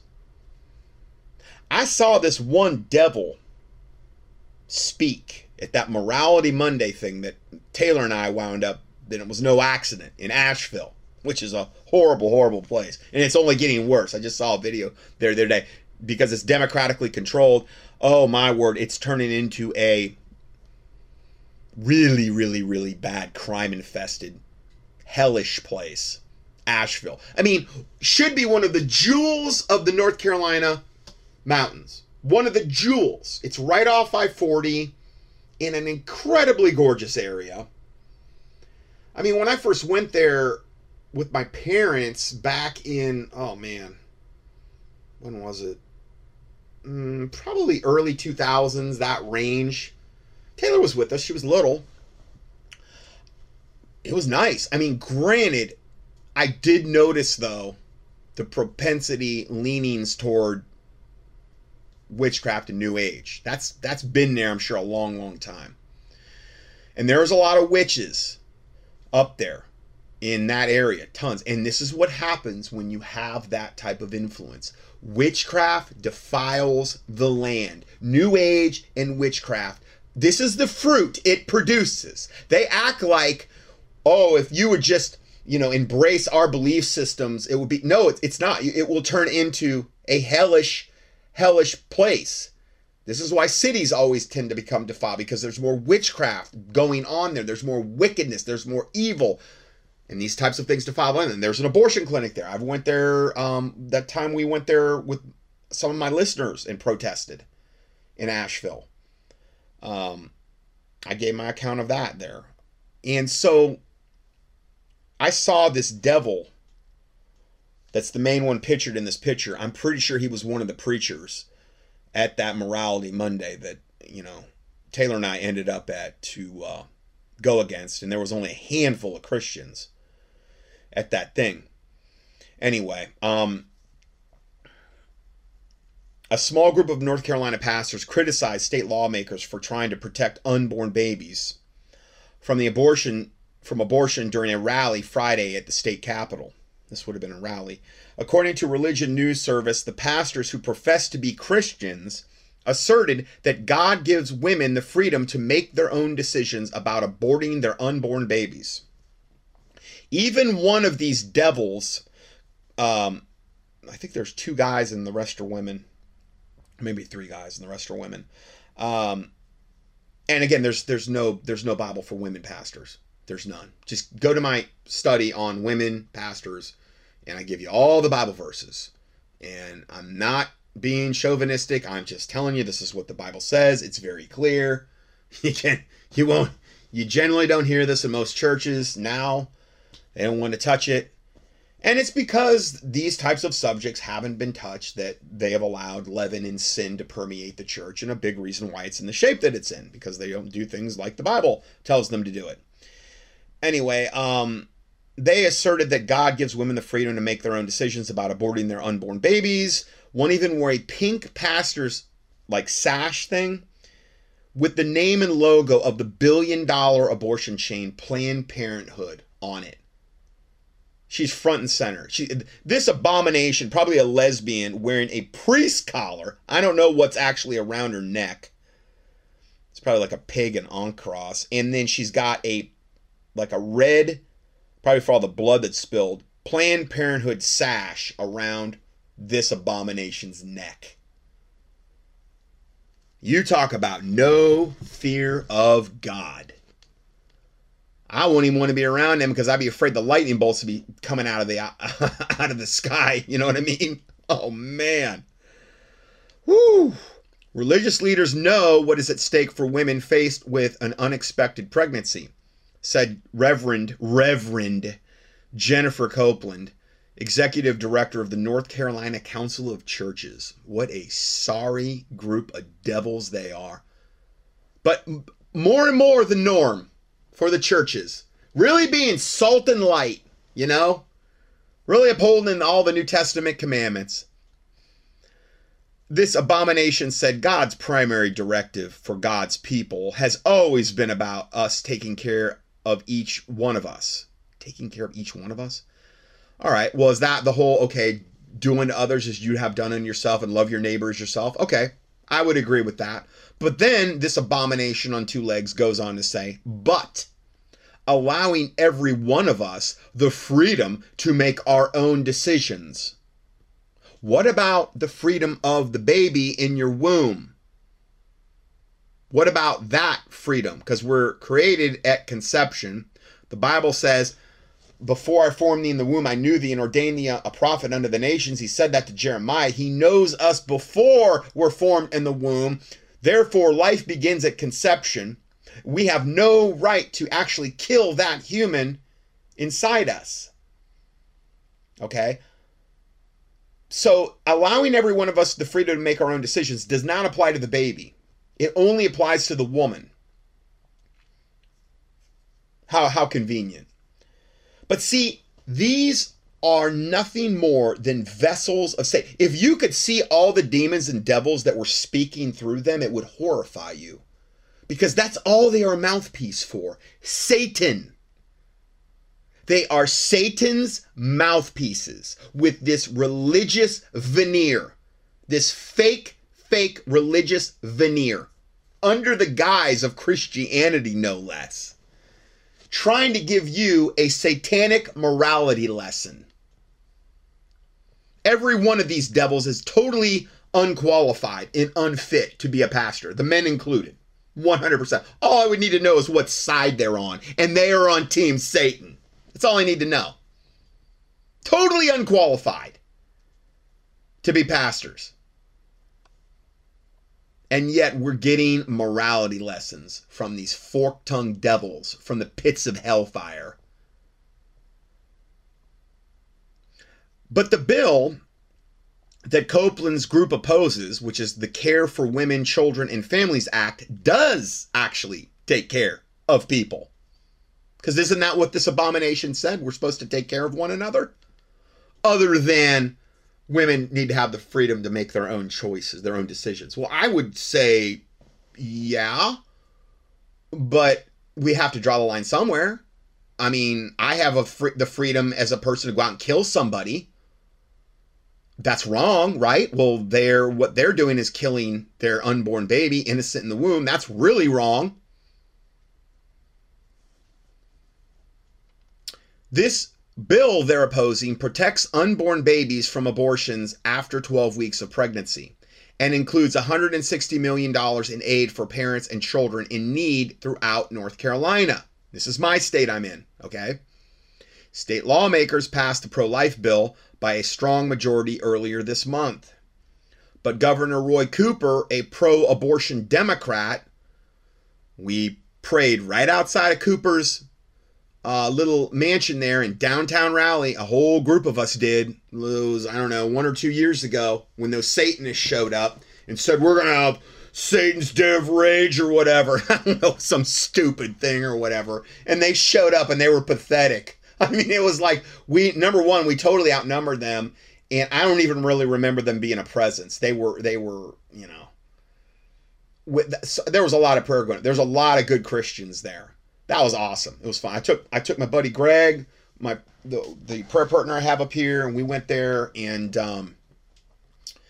yeah, we were right there at Roy Cooper's mansion praying about this. And I'll be honest, since the new legislation went in, there were a lot more pro-life people, and they have kept him way more in check than he was before. And I hope our prayers had something to do with that. Because he's really been a lot more in check. He was totally out of control when we had a lot more Democrats in other key positions in the state. I'm not saying North Carolina's perfect, but I do like the trend I've saw since that last group of more pro-life Republicans went in. So again, I'm not condemning all Republicans, okay? I'm not doing that. I'm just saying that at the end of the day, at the highest levels in particular, it's Coke Pepsi. It's controlled opposition. But on a state and local level, which is really more the grassroots stuff where change needs to happen, that can actually be a really good thing. And especially if you've got Christians gathering in prayer and fasting and these types of things. So these slime bags that call themselves Christian pastors and reverends were opposing this Care for Women, Children, and Families Act that protects unborn babies from abortions after 12 weeks and includes $160 million in aid for parents and children in need throughout North Carolina. These scum were protesting that. These children of Satan who are going to burn white hot in the lake of fire unless they repent. And I don't see any of them repenting, personally. That's between them and God. State lawmakers passed the pro-life bill by a strong majority earlier this month. Praise God. But Roy Cooper, a pro-abortion Democrat, vetoed it Saturday. I pray to God that devil, get him out of there. The legislature appears to have enough votes to override Cooper's veto, and it did. Praise God. But pro-abortion activists are putting intense pressure on lawmakers to change their votes. I put out an email to my whole North Carolina list, and yes, this went through. So praise God for that. At least it's a move in the right direction. It's not perfect, but at least it's a move in the right direction. So, so what does Jesus say about children, and what does he say about harming and or murdering babies? So this isn't going to be a super extensive study, but I just on one thing of scriptures here. Matthew 18, verse 1 through verse 10. At the same time came the disciples unto Jesus, saying, who is the greatest in the kingdom of heaven? Now, I've focused just on one of these verses a lot when I talk about the subject, but I'm going to look at the whole context here this time. Okay. So at the same time came the disciples unto Jesus, saying, who is the greatest in the kingdom of heaven? And Jesus called a little child unto them, and set him in the midst of them, and said, verily I say unto you, except ye be converted and become as little children, ye shall not enter into the kingdom of heaven. This means humility, humbling yourself before God. You know, when you get saved, essentially, you're not going to do it with pride. You're not going to do it all bowed up toward God. Okay. Then he goes on to say, whosoever shall humble himself as this little child, the same is the greatest in the kingdom of heaven. Something to always bear in mind. That's something you should never let out of your head, that verse. Never. As a Christian, never let that verse out of your head. Whosoever shall humble himself as this little child, the same is the greatest in the kingdom of heaven. And whoso shall receive one of these such a little child in my name receiveth me. Whoa. So you're receiving Jesus, essentially, when you receive a little child. Verse 6, but who shall offend one of these little ones which believe in me, it is were better for him that a millstone were hanged about his neck and that he were drowned in the depths of the sea. What does that word offend mean? It comes from the Greek word scandalizo. And it's used in the King James 30 times, 28 times in the word offend, and then 2 times make to offend. Outline of biblical usage of this word, offend, to put a stumbling block or an impediment in the way upon which another may trip, fall, to entice to sin, to cause a person to begin to distrust and desert one in whom he ought to trust and to obey. And that my big thing there would be if you were trusting and obeying in Jesus and then somebody comes along and gets you to distrust the Lord and the Bible. Okay.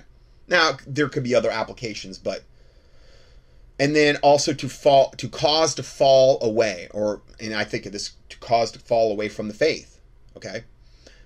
Now, I made a comment here. I think we can all agree murder of an unborn child in the womb and the indoctrinating of a child into the LGBTQ movement would fall into these categories as well regarding offending a child, okay?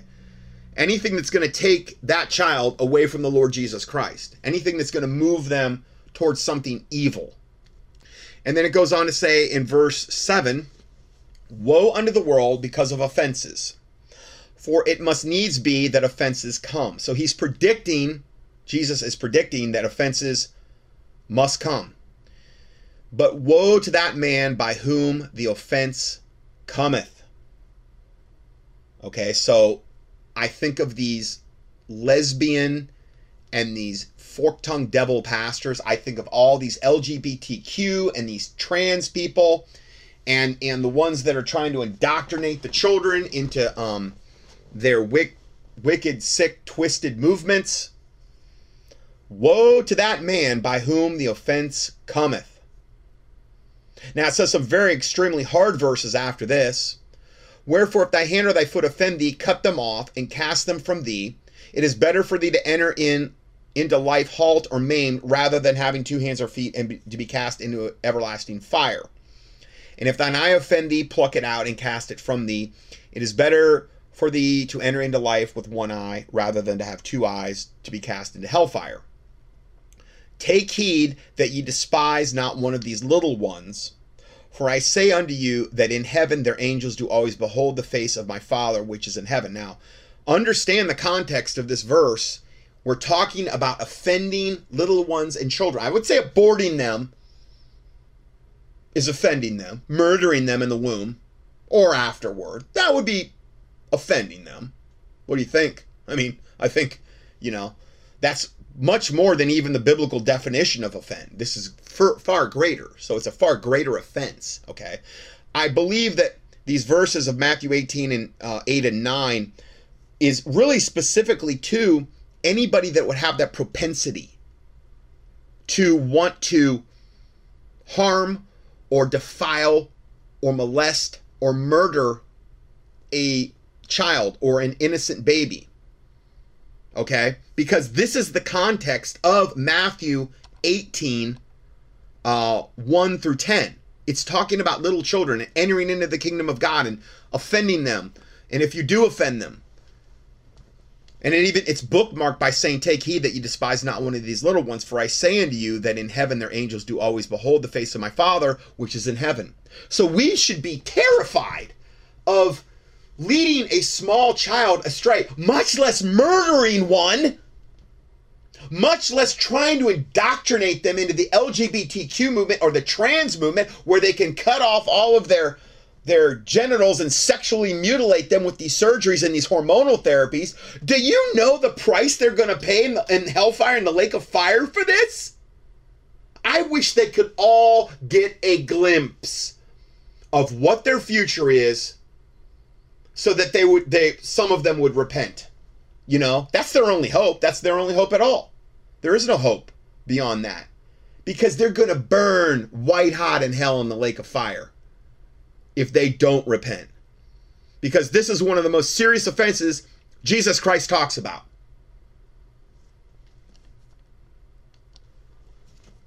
Okay, let's go to the next one. Oh, do I even have time? Okay, so I kind of shifted a couple things around, so I have enough time to get some more information in here. The next report is County abolishes Office of DEI, which stands for Diversity, Equity, and Inclusion, which is, you know, satanic, obviously. Massive change can happen when Christians decide to act at the local level. We were just talking about this earlier, okay? This is happening right now in Ottawa County, Michigan, where Christian men and women have been elected to seats on their county commission. Ottawa County has over 300,000 residents. These Christians advance with diligence, forethought, organization, teamwork, and a heart of service towards God and man. In this video, they show you that it is possible to influence great change, and this should give you hope that even if national and state politics are lost, you can still make a difference at the local level. So far, Ottawa County has abolished the DEI, the Department of Equity and Inclusion, and removed a tyrannical health director, cut back spending in unnecessary areas, and continues to cause no small stir for Christ. They are receiving massive backlash for doing so. Well, yeah, the demons and devils are really upset about it and are constantly slandered by the media. So please reach out to them with your positive support. I'm just going to play this 3-minute video here that will go into this. There's certain things that you cannot agree to disagree on. One of those is Joe Moss, Ottawa County Commissioner. I believe he's one of them that got in there now. A single unelected, unaccountable individual, an administrator, making the daily decisions for 300,000 people in our county. During the government response to COVID, about 1,000 people showed up at a county meeting. The people attending the meetings were asking our local government to restore our freedoms, and were essentially ignored. The county operated like a triangle. So at the top of the triangle, you had the county administrator and the corporate council. They made the decisions, and the county board was the bottom of the triangle. The county board then rubber stamped all the decisions. Out of that situation, it really crystallized the fact that the only solution was to replace the elected leaders who were not listening to the people. Taking back our nation, defending American values, and protecting the people starts bottom up. Yeah. You have to work from the ground up. No one is coming to rescue us. You can't depend on a single politician. The voting process, particularly at the highest levels, Biden and all that's by design, on purpose, predetermined. That's all, you know, but at more the local levels and these types of things, there's a lot more hope that change like this can be enacted. At the top level of the government, that's completely disconnected from the bottom level. So the people...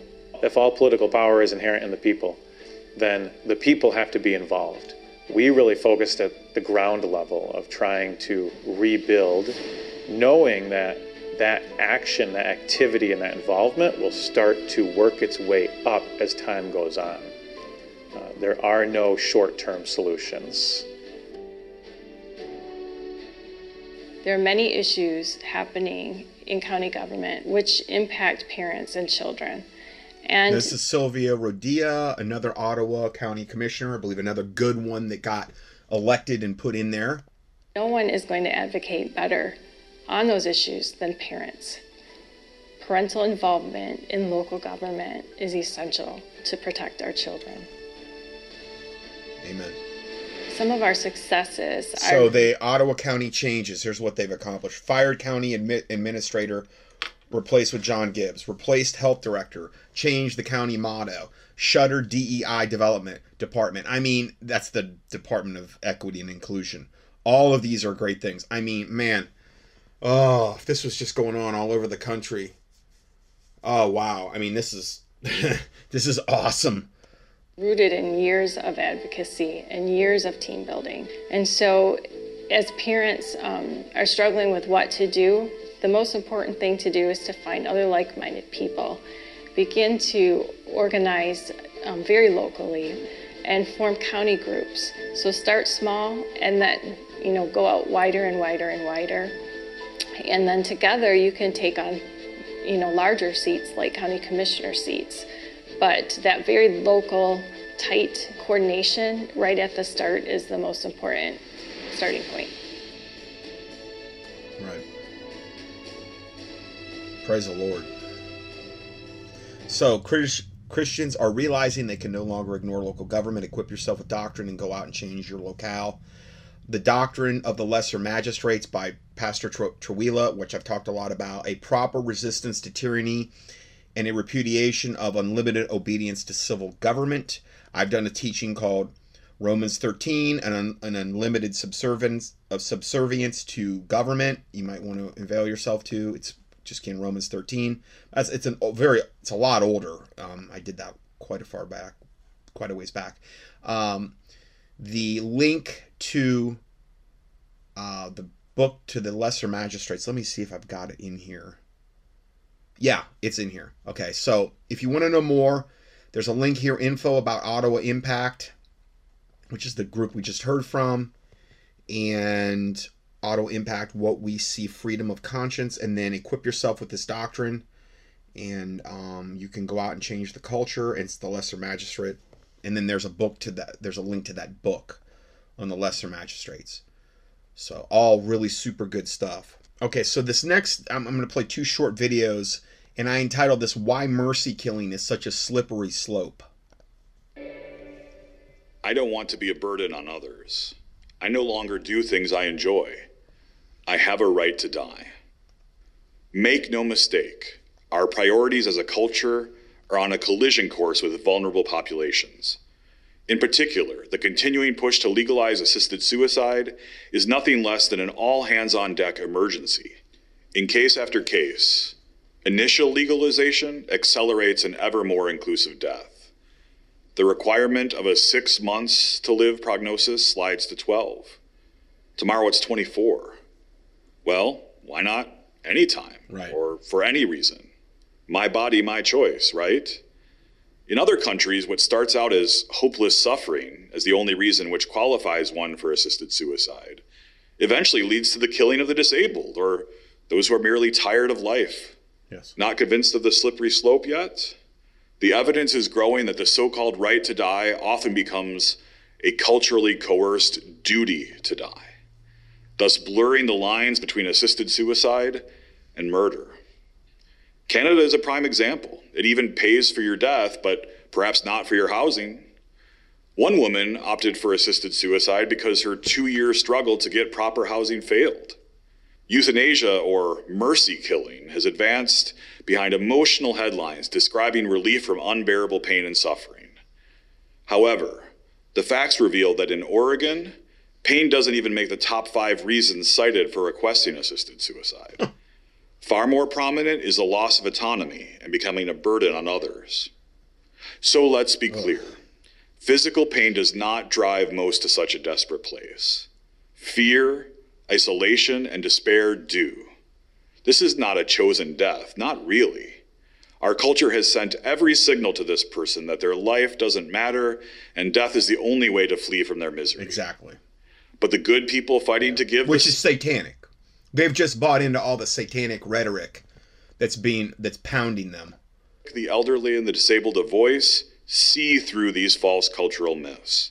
They understand that a person has value not because of what they can do, but because they are made in the image and likeness of God. Amen. And this gives them unconditional value. No matter how weak, no matter how old, no matter how dependent. Christ calls us to cultivate a society where we take care of each other, especially the vulnerable. Isn't that what that one lesbian with the Planned Parenthood sash said? Is it? But I guarantee you she wouldn't be. She'd be killing as many of them, killing as many babies as, because, you know, whatever warped justification and rationalization she would have. I mean, it's just so sick. No one has the right to die. Assisted suicide is not merciful, and it's not dignified. I will fight for that person's life, even if they, their government, and their doctor won't. Death is not the answer. I'm Charlie Camosi, professor of... This was the whole premise of Soylent Green. It was the whole premise of it, which is where they want to bring us, which the more I think about that horrible movie, which I only watched once, oh, horribly depressing, Charlton Heston in it, the more I think about that stinking movie, the more I realize that is the blueprint for what they were trying to bring us into. And in that movie, once you were like, you know, I'm ready to cash in. And I mean, the guy that did it in the movie, I don't even think he had any physical, really. He was older, but he didn't really have any physical issues. He just went there and you know, they give you the nice big send off and I think you get to go into an air conditioned building because that doesn't exist. And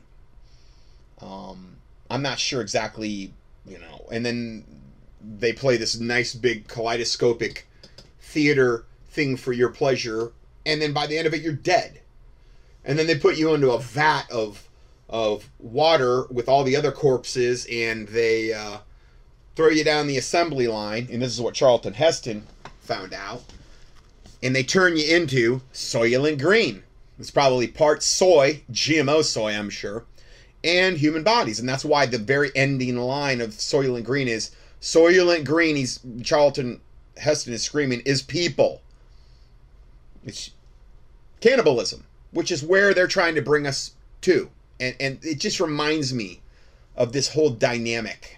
And I've talked a lot about that subject, about cannibalism, about how they're trying to move us into that direction because they're sick and their father is the devil.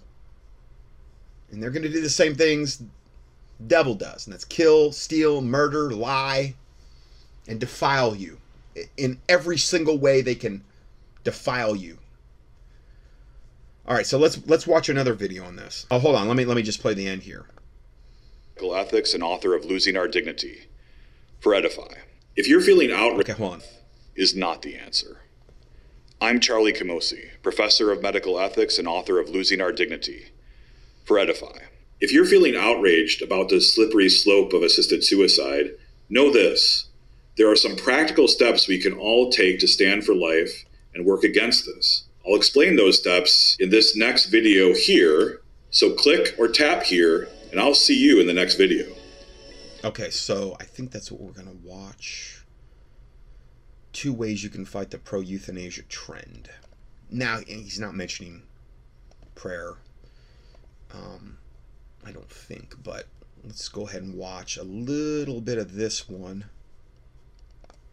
When it comes to advocacy, I'd recommend 2 things. One is see how you can support your local disability rights organization, because they are our primary foot soldiers in all of these things that we're talking about. And again, not just using them somehow to win the debate over assisted suicide, but across the board, right? Like from the beginning to the end and in the middle of life, being full advocates of the disabled, full stop, seems to be ridiculously important. And then finally, I'll say, to the extent that they can support the ongoing court cases, which I just saw was raised in California now, it looks like we're a really interesting group of people who are mostly on the left are going to sue in federal court. They're hoping, I think, to get it to the Supreme Court, saying that assisted suicide laws violate the rights of the disabled. So I'm so glad to see us finally going on offense as opposed to kind of like playing all these defense games at all these states. Can we go after this and say what really is going on here, which is saying in any other context, right? If somebody who's disabled or otherwise on the margins of the culture says, I'm suicidal, there's a particular kind of way we should respond. But it seems like in these contexts, we don't. And I'm just really hopeful about this particular legal challenge. Okay, so that's all we have for part 1, and we will see you in part 2 next. God bless you.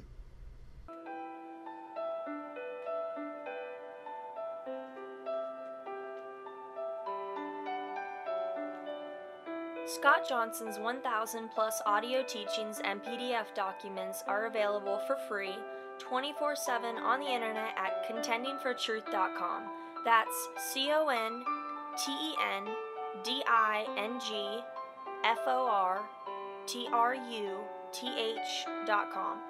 In addition, we also offer a free Christian current event and health email newsletter. You can sign up at contendingfortruth.com. These email newsletters typically only generate about 3 to 6 emails per month if you subscribe to both lists. Please prayerfully help us to continue this work. For mail correspondence or to support this ministry, our mailing address is Scott Johnson, 2359 Highway 70 Southeast, number 321, Hickory, NC 28602, or on the internet, a PayPal donation link can be found at contendingfortruth.com. Thank you, and may the Lord Jesus Christ richly bless you.